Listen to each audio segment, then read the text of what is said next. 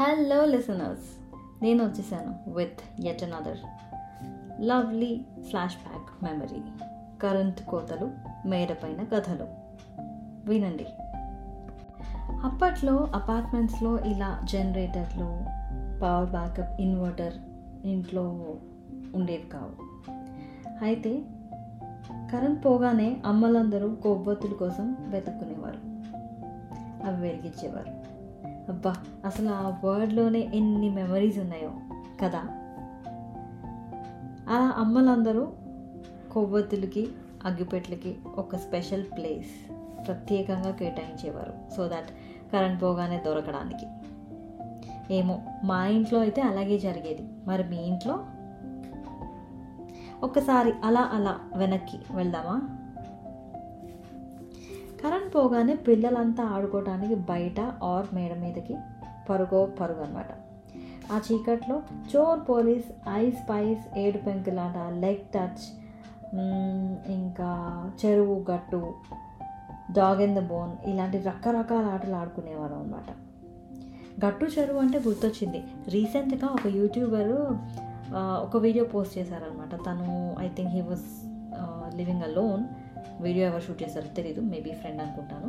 అది ఫ్లోర్ అంతా లావాలాగా ఫీల్ అయ్యి సోఫాల మీద నుంచి, బెడ్ మేయించి, టేబుల్ మేయించి అలా నడుచుకుంటూ వెళ్ళడం అనమాట. బేసిక్గా మనం ఆ టైంలో చెరువు గట్టు ఆడుకునేది. అంటే ఇప్పుడు కూడా పిల్లలు ఆ చెరువు గట్టు అనేది ఆడుకుంటున్నారు, కానీ డిఫరెంట్ నేమ్తో వేరే రకరకాలుగా ఏవో పెంచుకుంటున్నారు. చోర్ ఏంటది, పహాడ్ పానీ సంథింగ్ ఏదో అంటారు, నా కొడుకు చెప్తూ ఉంటాడు. వాళ్ళు ఆడుతూ ఉంటారు బేసిక్గా, so like that I know. అలా పవర్ కట్ అప్పుడు ఏ చీకు చింత లేకుండా బేఫికర్గా అలా ఆడుకోవటం. మళ్ళీ కరెంట్ రాగానే అందరూ పెద్దగా అరిచి ఎవరిళ్ళకి వాళ్ళు పరుగోపరుగు అనమాట. మర్చిపోలేని ఇదనమాట సంగతి. కరెక్ట్గా డిన్నర్ టైంకి పవర్ కట్ ఉండేది. సో పిల్లలందరం డిన్నర్ ఫినిష్ చేసుకుని పైకి వెళ్ళిపోయాం. తర్వాత మమ్మీ ఇంకా పెద్దవాళ్ళు వచ్చేవారు. వాళ్ళు కూడా వాళ్ళ అంటే పెద్దవాళ్ళు కలిసినప్పుడు వాళ్ళు ఏమైనా ఉంటే డిస్కస్ చేసుకుని మాట్లాడుకునేవాళ్ళు. మేము యాజ్ యూజువల్ ఆడుకునేవాళ్ళం, ఒక దాని తర్వాత బ్యాక్ టు బ్యాక్. అసలు ఇంకా రేపు అనేది లేదన్నట్టు ఆ నైట్ ఆ కాసేపు టైంలోని మేము గేమ్స్ ఆడుకునేవాళ్ళం అనమాట. ఇది కూడా ఆడేవాళ్ళం మేము. టెలిఫోన్, అదే చైనీస్ విస్పర్స్ అంటారు కదా, అది ఆడేవాళ్ళము. ఇంకా అంతాక్షరి అయితే it's like all time favourite. ఆ టైంలో అప్పుడు బాగా ఆడుకునేవాళ్ళం అంతాక్షరి. అప్పుడప్పుడే స్టార్ట్ అయినట్టుంది, ఏదో హిందీ సినిమాలో వచ్చినట్టుంది అంతాక్షరి అనేది. అప్పుడే కొత్తగా పీపుల్ స్టార్టెడ్ ప్లేయింగ్. ఇంకేముంది, ఆటలు, ఇంకా పక్కలేసుకోవడము, బందోబస్తుగా అన్నీ అరేంజ్ చేసుకుని నైట్ పడుకోవడానికి. అసలు ఇంకా మామూలుగా ఉండేది కాదనమాట. అన్నీ పర్ఫెక్ట్గా, ఎవ్రీథింగ్ పిక్చర్ పర్ఫెక్ట్. నిద్రపోవడానికి పైన అంతగా దోమలు ఉండేవి కాదు. ఇప్పుడు చాలా దోమలు ఉన్నాయి, పడుకోవాలన్నా పడుకోబుద్ధి కాదు. We switch back to AC. ఈ సమ్మర్లో అయితే నేను చాలా ట్రై చేశాను, పైన పడుకుందాం, కజిన్స్ పిల్లలందరూ ఉన్నారు, ఒక్కరోజైనా పడుకుందాం అలా అనుకున్నాం, కానీ కుదరలేదు. ఎందుకంటే చాలా దోమలు ఆ టైంలో. ఇంకా ఎందుకో వీ డిడ్ంట్ ట్రై చేయలేదు. నెక్స్ట్ సమ్మర్ పక్కా ట్రై చేయాలి, because this is something. Terrace పైన పడుకోవడం అదొక special thing. I don't know, నాకు అలా అనిపిస్తుంది. ఇంకా మా సెకండ్ ఫ్లోర్లో ఇంకో అంకుల్ ఉండేవారు. ఆయన వైలిన్ వాయించేవారు. He was a professional violinist. ఇప్పుడు ఆయనది ఇన్స్టిట్యూట్ కూడా ఉంది, వైలిన్ ఇన్స్టిట్యూట్, నేర్పిస్తారు వైలిన్.